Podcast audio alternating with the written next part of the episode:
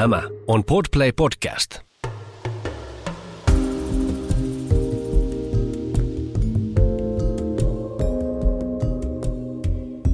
Tervetuloa Havuja kengissä podcastin pariin.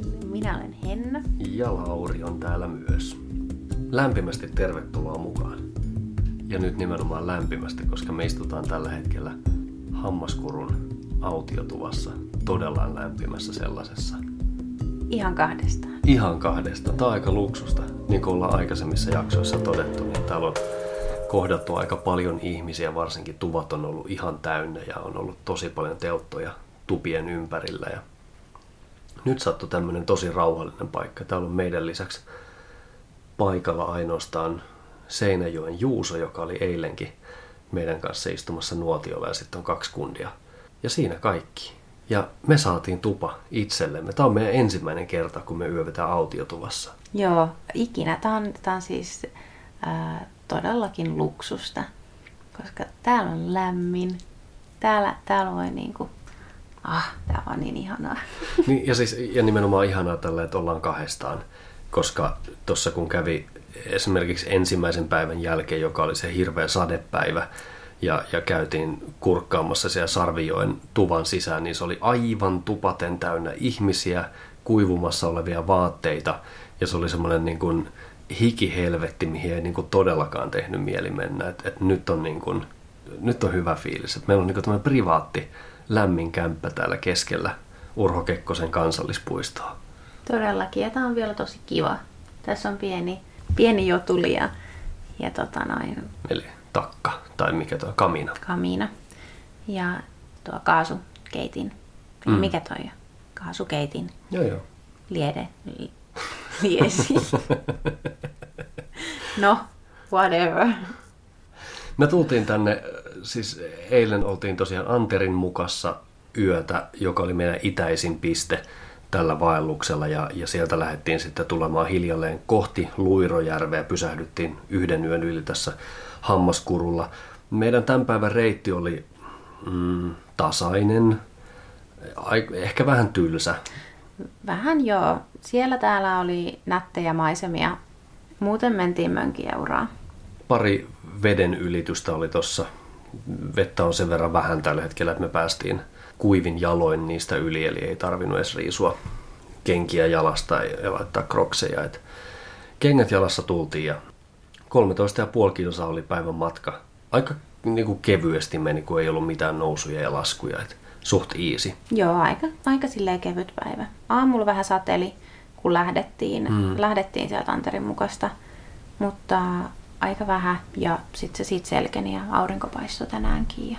Joo, kyllä lounaalle mennessä meillä oli viisi kilsaa matkaa lounaspaikalle. Mm. Semmoinen kiva tulipaikka näteillä maisemilla siinä. Siihen mennessä oli jo taivas lähes pilvetön ja, ja tota, oli ihan mageeta siinä tehdä tulilla lounaat ja fiilistellä vähän aikaa. Mutta siirrytäänkö me sitten meidän tämän päivän teemaan? Joo, ja tämän päivän teema onkin, onkin ehkä tämmöinen vähän vakavampi. Puhutaan äh, turvallisuudesta vaeltamisen yhteydessä. Ja, ja tässä kohtaa ehkä semmoinen pieni disclaimeri pitää sanoa, että mehän emme ole vaeltamisen saatika vaellusturvallisuuden äh, huippuammattilaisia. Eli jos olet vaellukselle lähdössä, niin kehotan turvautumaan muihinkin ohjeisiin kuin näihin, jotka tässä kuulet. Mutta varmasti on semmoisia asioita, mitä, mitä ollaan tässä matkan varrella opittu ja jotakin tiedetään, tiedetään näistäkin aiheista. Ei sillä, että olisi meille koskaan sattunut mitään ja, ja hyvä niin. Kertoo ehkä myös toisaalta siitä, että ollaan osattu oikealla tavalla varautua sitten, sitten asioihin. Mutta periaatteessa niin kun koko niin kuin turvallisuusnäkökulma lähtee jo siinä suunnitteluvaiheessa. Ensinnäkin se, että minkälaiset reitit sä suunnittelet itsellesi ja, ja siinä kohtaa niin kuin välineet tietysti on niin kuin ensiarvoisen tärkeitä. Kartta ja kompassi. Osaat sä lukea karttaa? No, täytyy myöntää, että varmaan aika huonosti. Mulla on semmoinen niin kouluaikojen suunnistus tausta tähän karttojen lukuun, että en niin hyvin kuin pitäisi. Että kyllä mä, mä luotan siihen, että sä et mua hukkaa täällä metsässä. kyllä mäkin luotan siihen, että mä en, mä en meitä hukkaa. Mä uskon olevani aika hyvin perille noista maastokartoista ja osaan, osaan niitä mielestäni ihan hyvin lukea. Ja meillä on aina paperikartta ja kompassi mukana ja, ja tulisi jokaisella olla, kun, kun metsään lähtee. Siitäkin huolimatta, että, että on hyvät GPS-laitteet nykyään olemassa. Äh, puhelimiin saa valtavan hyvin sovelluksia. Meitä käytän karttaselainta ja maksullista versiota siitä, joka on niin kuin älyttömän helppo, että siinä saa olla aikamoinen fakiri, jos hukkaa itsensä sitä käyttämällä, koska se näyttää sulle jatkuvasti GPSllä, missä sä oot menossa. Sä voit ladata kartat offlineen, eli sä et tarvi minkäännäköisiä nettiyhteyksiä, että se toimii. Sä pystyt koko ajan zoomaamaan, katsomaan hyvinkin tarkasti kaikki, kaikki maaston merkit ja, ja muuta, niin, niin se on kyllä niin kuin älyttömän helpoksi tehty sillä kulkeminen. Varsinkin kun mennään tuolla niin polkuja pitkin, niin, niin ei siinä oikeastaan ole niin minkäännäköistä eksymisen vaaraa. Joo, mäkin latasin sen nyt itselle omaan puhelimeen, että nyt kun ollaan kahdestaan matkassa, niin mä en voi ihan turistina olla sit kuitenkaan mukana, niin kuin ehkä edellisillä vaelluksilla on, on ollut. Niin nyt, nyt on niin kuin mullakin backupina se. Ja myös mä osaan sitä lukea ihan, hmm. ihan hyvin. Se on mun mielestä niin kuin tärkeää, että molemmilla on, on se jonkinnäköinen kartta olemassa – ja muistan kuuleeni erään tarinan, mm, taisi olla ihan täällä Urho Kekkosen kansallispuistossa, missä oli sattunut, että oli pariskunta lähtenyt joen eri puolia kävelemään ja olivat sopineet, että tapaavat autiotuvalla, joka on, on sen joen varrella. Mies oli sinne paikalle tullut, osannut suunnistaa vaimonsa, ei ollut pitänyt mukana sitten mitään karttoja vaan oli sitten luottanut siihen, että jokea seuraamalla löytyy se tupa ja, ja vaimo ei sitten näkynytkään ja, ja tota, ilmeisesti en tiedä, kuvittelisin, että tarinalla on onnellinen loppu. Se ei sitä valitettavasti kertonut, mutta oli sinne mies joutunut etsintähommiin sitten. Mutta joo, toi on varmasti niinku se ehdoton, että et, et on ne suunnistusvälineet, että jos ne on elektronisia, niin, niin sitten ainakin riittävästi varavirtaa mukana. Ja ylipäätään puhelin pitää olla aina mukana, kun sä lähdet vaeltamaan puhelin ja, ja sen verran akkua siinä tai varavirtaa mukana, että se toimii tilanteessa kuin tilanteessa. Että mitä tahansa voi sattua, sairauksia, tapaturmia, katoamistapauksia ja muita, niin, niin on hyvä, että saa, saa sitten tarvittaessa hätäkeskukseen yhteyden. Ja sehän ei vaadi sitten sitä oman operaattorin kenttää välttämättä, vaan riittää, että johonkin saa yhteyden, niin pystyy 112 soittamaan. Mm.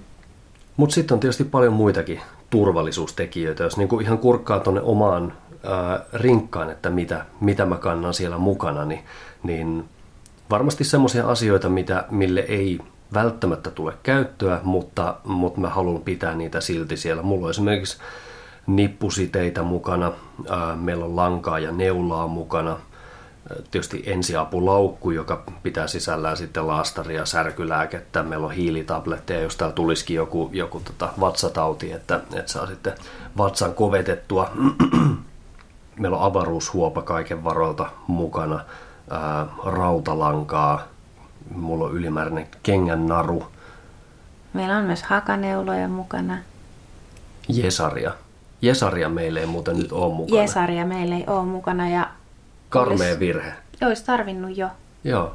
Ja tuossa just tuo yksi kundi kertoi, että, että hän oli Jesarilla teipannut telttansa pohjaa, kun siihen oli joku, joku skraidu tullut, niin Kannattaa olla Jesari mukana. Ja Jesari kuulemma saa semmoisen niin pikkurullin, että ei tarvitse ottaa sitä valtavaa. Tämä oli mulle uusi juttu ja semmoisen mä aion hankkia ensi vaellukselle ehdottomasti mukaan. Joo, samoin. Semmoinen oli tuolla Anterin mukaan tuvalla, että, että tuviltakin saattaa sitten löytyä näitä jotain tarvikkeita, mitä muut on sinne jättänyt, mutta niihin ei todellakaan kannata luottaa. Ei, ei missään nimessä. Ja sitten tietysti ne tulentekovälineet. Että jos tulee extreme tilanne, että sä saat sen tulen tehtyä, saat pidettyä itse lämpimänä, saat valmistettua ruokaa, niin mä luulen, että niinku tuommoisilla turvallisuusvarusteilla pärjää aika hyvin. Ja sitten lopulta ehkä se niinku, no, tärkein, yksi tärkeimmistä on kuitenkin se, että, että on ne hyvät vaatteet mukana. Hyvät kengät, hyvät vaatteet, jotka pitää lämpimänä ja pitää saden, sateen ja, ja tuulen ulkopuolelle. Pysyy kuivana. Mm. Ja itse asiassa yksi, mikä tuli vielä mieleen, mitä, mitä mä oon ehkä täällä nyt jopa tällä kertaa kaivannut, mitä en ehkä niin odottanut, niin aurinkorasva. Varsinkin kesällä aika ehdoton, että jos sä oot viikonkin ulkona, aurinko porottaakin joka päivä kirkkaalta taivaalta, sä oot ulkona koko ajan, pahimmassa tapauksessa sä poltat itse todella pahasti. Et, et mä, oon, mä oon tosiaan sitä tällä kertaa kaivannut, en ottanut mukaan, mutta huomasin, että joku oli jättänyt aurinkorasvapurkin tuohon tuvan ulkopuolelle. Aion sitä kyllä lainata huomenna, jos aurinko vielä paistaa, koska posket alkaa hieman punottaa ja se ei ole kiva, jos, jos naama täällä palaa. Joo, kyllä se pitää muistaa näin syksylläkin ja sit varsinkin sit silloin keväällä, jos on vaeltelemassa niin, että – että myös silloin pitäisi sen aurinkorasvan mukana. Me ollaan nyt kyllä tehty siinä virhe, että meillä ei ole. Ollaan, ja tämä on sitten nimenomaan sitä, mitä puhuttiin äh, edellisessä jaksossa, kun puhuttiin näistä niin kuin varusteista, että sy- syksyllä pitää varustautua kaikkeen, mm. ja me ei oltu varustauduttu tähän auringonpaisteeseen, että sitä on näin paljon kuin täällä nyt on ollut. Niin, se on jännä, koska totta kai me toivottiin sitä. Niin, ja sitten ei ole kuitenkaan rasvaa mukana. Mutta anyway, um, mennään näistä varusteista eteenpäin vähän, vähän muunlaisiin turvallisuusasioihin. Vetten ylittäminen. Täällä aika paljon ollaan mekin jouduttu nyt ylittämään vesiä. Tällä hetkellä on, on vettä tosiaan aika vähän noissa puroissa ja joissa täällä ja ollaan päästy aika helposti yli, mutta ollaanhan mekin jouduttu tuossa pariin kertaan riisumaan kengät jalasta ja, ja tota, ylittämään puroja kautta jokia. Meidän sanoa paljon varpain, mutta, mutta kroksit jalassa ketkä kulkee krokseilla ja ketkä ei, että sulla se toinen, toinen kroksi on tipahtanut jonnekin matkan varrelle. Joo. Mutta veden ylitykseenkin on, on olemassa muutamia niin kuin hyviä vinkkejä. Ensinnäkin se, että, että jos se on yhtään syvää se vesi, sanotaan, että jos se vesi menee yli, yli niin kuin polven, niin siinä kohtaa ehdottomasti rinkka auki. En tarkoita nyt niitä rinkan taskuja, vaan, vaan nimenomaan noita edessä olevia siteitä, eli vyölenksuja ja sitten tuo rintanauha auki. Jos käykin niin, että sä kaadut sinne veteen, niin, niin se sun 20-kiloinen rinkka ei paina sua silloin sinne pinnan alle ikävästi, vaan, vaan sä pääset helposti ylös sieltä. Et, et joku on joskus siihenkin hukkunut omaan, omaan rinkkaansa. Niin, se olisi aika se olisi aika ikävä tapa lähteä täältä. Hukkua lantiosyvyiseen veteen sen takia, että, sulla, että sä et ole saanut rinkkaa, rinkkaa nopeasti pois selästä. Mm. Eli, eli se homma auki. Ja sitten ylityksessä, niin, niin etenkin jos on vähän syvempää vettä, niin tavallaan äh, rintamasuunta kohti sitä yläjuoksua. Et mennään pikkasen sellainen sivuttain, mm. niin se on mm. vähän, vähän helpompi hallita, hallita se homma. Ja sitten joku keppi mukaan. Että jos ei käytä itse vaellussauveja, jotka on muuten veden ylityksessähän äärettömän kätevät, niin aika monesti varsinkin tämmöisissä ää, kansallispuistoissa, jossa käy paljon ihmisiä, niin sieltä veden ääreltä löytyy, löytyy kyllä niitä pitkiä keppejä, millä ihmiset on ylittäneet, niin keppi mukaan, mukaan siihen, niin, niin tota, sujuu huomattavasti paremmin ja kepillä varmistaa ja hitaasti tulee siitä yli. Se vesi on todennäköisesti aika viilloposta, niin kuin se täälläkin nyt on monessa, monessa joessa, että se tuntuu aika jäätävältä tuolla jalkoja vasten, mutta on se parempi ottaa hitaasti ja rauhallisesti kuin sitten kastella itseensä kokonaan sinne. Nimenomaan ei kannata ruveta hötkyilemään, varsinkin jos yhtään jännittää sitä ylitystä niin kuin mä teen joka ylityksen jälkeen, vaikka vettä olisi vaan niin kuin tosi vähänkin niin mä tuun sitä aika hitaasti, mutta varmasti. Mm. Ja mitä sitten, jos, jos sinne kaatuu sinne veteen?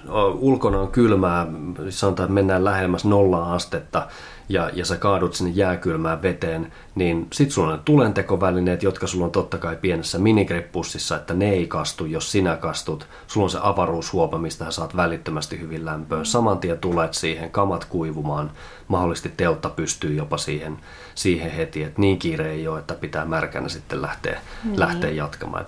Välitön, välitön kuivaus sitten siihen perään.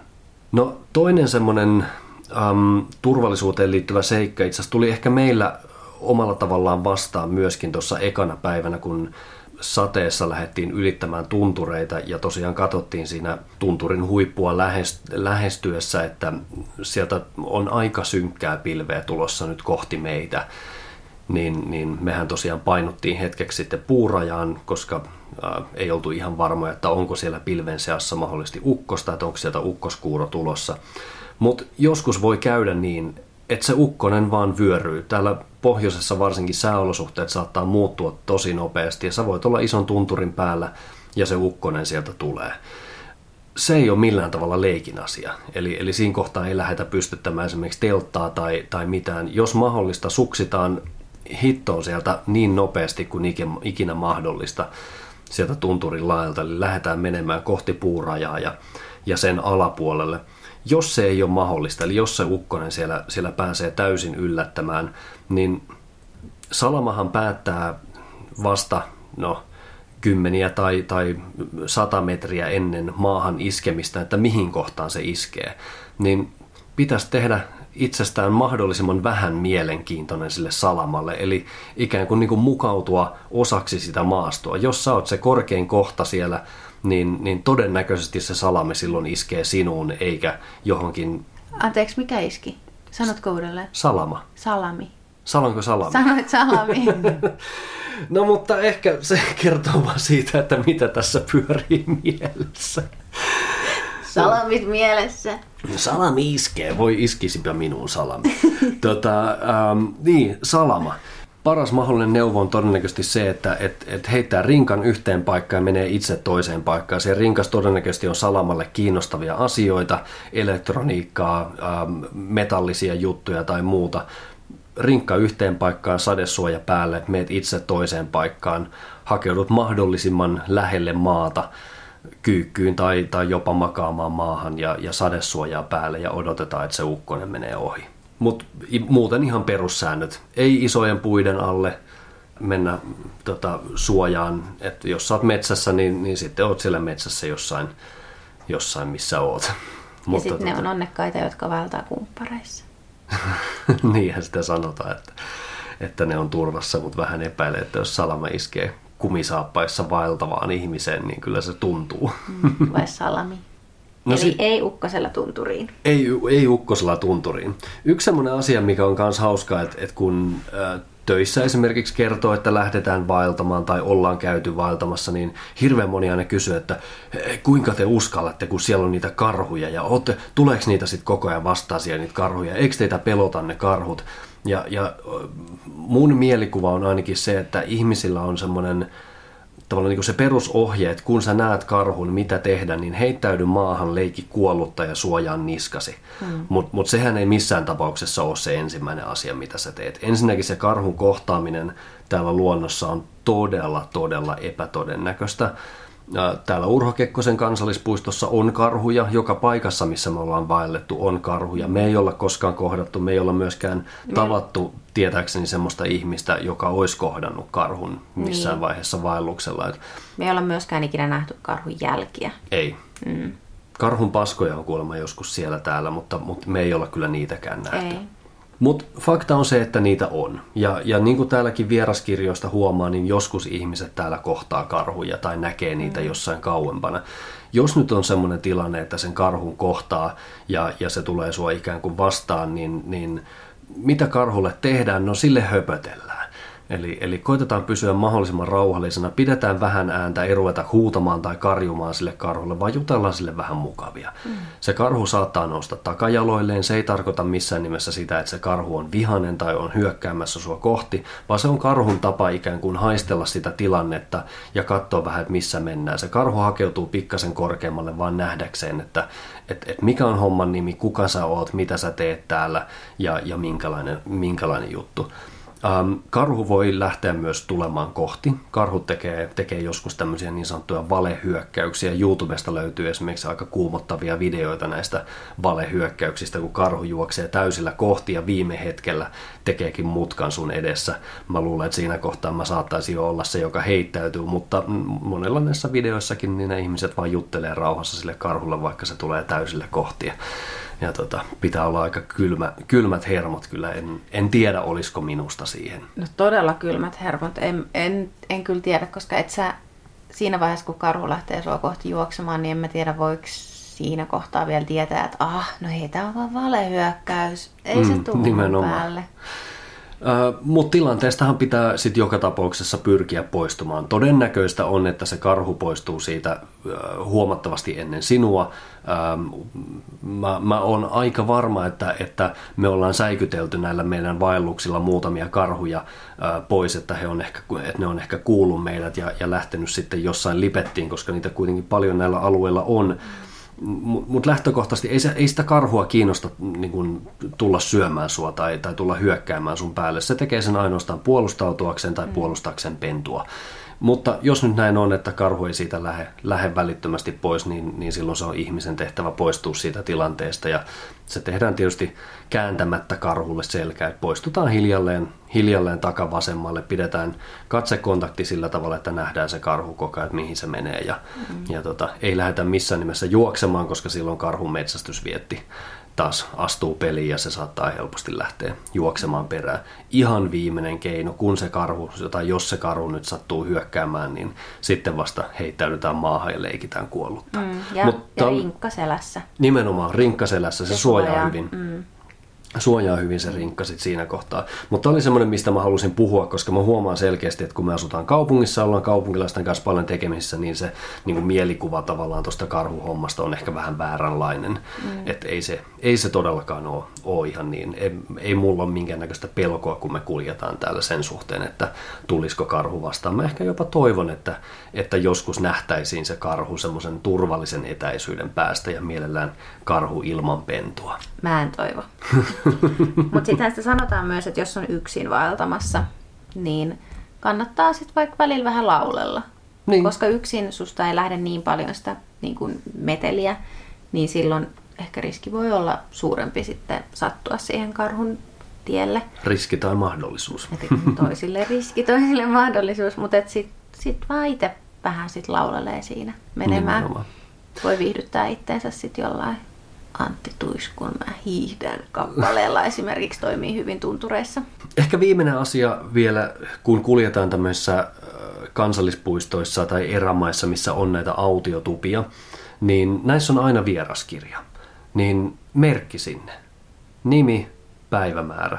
Se oikeastaan riittää. Ja et, et koska, sä oot, koska sä oot ollut siellä ja, ja tota, mihin sulla on matka seuraavaksi. Niin, nimenomaan, että mihin sä oot menossa seuraavaksi, koska jos sä niinku jos sun merkkejä ei enää seuraavalta vieraskirjalta löydy, niin sitten tiedetään ainakin mihin suuntaan sä oot men, niin kuin ollut menossa. Kyllä vaan. Nämä on semmoisia, että jos tulee näitä katoamistapauksia, niin ensimmäisenä lähdetään katsomaan näitä vieraskirjoja. Että, mm. että to, jos ei ole tarkempaa tietoa henkilöstä, että missä se on menossa, niin katsotaan, että onko se jättänyt merkkejä jonnekin itsestään, että mistä sitä mahdollisesti kannattaa lähteä, lähteä hakemaan jos joku retkiseuralainen nyt sattuu katoamaan vaelluksen aikana, niin, niin soitto hätäkeskukseen on, on ihan normaali toimintatapa siinä vaiheessa. Ihan normaalisti kerrotaan nimi, mistä soitetaan, kerrotaan kuka on kadonnut, sen henkilötiedot, kotipaikka, missä ja koska se on viimeksi nähty, minne se on ollut menossa kuvataan sen äh, niin kuin, äh, vaatetus, mitä varusteita sillä on mukana, mikä sen terveydentila on, mitä on tehty ja, ja sitten tietysti sääolosuhteista myöskin kerrotaan. Ja tuossa kohtaa mä itse mietin niin se vaatetuksen kuvaus, niin ehkä hyvä ottaa niistä vaelluskavereista kuva, kun lähetään, niin tietää mm-hmm. tasan tarkkaan muistaa, että oliko sillä ne tommoset housut vai, vai oliko sittenkin ton väriset. Totta, siinä vaiheessa ei sitten tarvitse ruveta arvuuttelemaan, että eh, oliko ne siniset vai oliko ne harmaat. Nimenomaan. Tuleeko jotain muuta mieleen turvallisuuteen liittyen? Mä luulen, että mulla on niin kuin takki aika tyhjä nyt tämän suhteen. Öö, niin, no ehkä semmoinen niin kuin, öö, ruo- ruokiin liittyen, me puhutaan ruoasta vielä erillisessä jaksossa, mutta liittyen nyt myös tähän turvallisuuteen, että aina kannattaisi ottaa mukaan yksi ekstra annos ruokaa.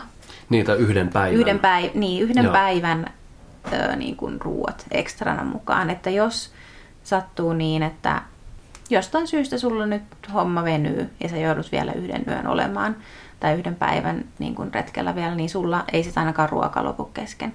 Ja itse asiassa nyt mulla tuli mieleen myöskin ruokaan liittyen, äm, koska tällä hetkellä täällä on tosiaan sopuleita paljon, niin se ruoan suojaaminen. Mm, että et, et ripustetaan se puuhun, puuhun se ruoka mielellään omassa pussissaan, jolloin, jolloin nuo metsän eläimet, pienet jyrsijät ei pääse siihen käsiksi käsiksi. Ja, ja ehkä omalla tavallaan myöskin turvallisuustekijä voi olla sitten monelle tuo veden puhdistaminen. Jos on esimerkiksi herkkä vatsa, niin, niin sitten kannattaa ottaa se oma veden puhdistin mukaan, mukaan ja puhdistaa myöskin tuo vesi, mitä tuolta ottaa. Lähtökohtaisestihan me ollaan aika, aika pitkälti juotu noista virtaavista vesistä suoraan. Tällä kertaa ollaan puhdistettu vähän enemmän, kun täällä on niin paljon ihmisiä tällä hetkellä täällä puistossa ja moni virheellisesti tiskaa astiansa noissa joissa suoraan ja sinne joutuu kaiken maailman pöpöjä varsinkin seisova vesi, jos joutuu juomaan järvistä tai lammista tai vaikka suosta voi semmoinenkin tilanne tulla, niin, niin se kannattaa kyllä jo sitten puhdistaa. Mm, ihan totta, mutta varsinkin vedet, jotka tulee tuolta lähteistä tai tuolta tuntureista, Joo. niin ne on aika turvallisia kyllä. Useimmiten turvallisia, olettaen, että siellä ei ole mitään kuollutta eläintä mm. yläjuoksulla siellä, mutta, mutta lähteestä varsinkin niin tosi turvallista ottaa mm. sitä vettä, kun se tulee suoraan syvältä maasta, niin ihanaa freshia raikasta tunturivettä. Niinpä, se on hyvää. Kyllä. Tiedätkö, mä luulen, että me ruvetaan nyt nautiskelemaan vielä tästä autiotuvan meiningistä. Ollaan täällä kynttilän valossa lämpimässä tuvassa, fiilistellään vielä hetken aikaa tätä ja käydään Kyllä. sitten nukkumaan. Kyllä, tässä oli varmaan meidän turvallisuuspläjäys. Varmasti tyypeillä, jotka vaeltaa enemmän, niin on myös, niin kuin olisi myös enemmän vinkkejä, mutta tässä niin meidän kokemuksella. Tässä meidän kokemuksia kysyttiin tuossa parilta muutakin vaeltajilta, että tuleeko näiden lisäksi jotain mieleen, niin, niin ei heilläkään tule. Mä luulen, että näillä pääsee niin kuin suht pitkälle. Jotain on saattanut unohtua, jos on unohtunut, niin toivottavasti löydät sen tiedon internetistä. Mutta näillä vinkkeillä me ollaan pärjätty meidän vaellukset ihan hyvin ja, ja tota, toivottavasti pärjätään jatkossakin. Mm, maalaisjärjellä. Maalaisjärkeä, nimenomaan. Hyvää yötä. Hyvää yötä.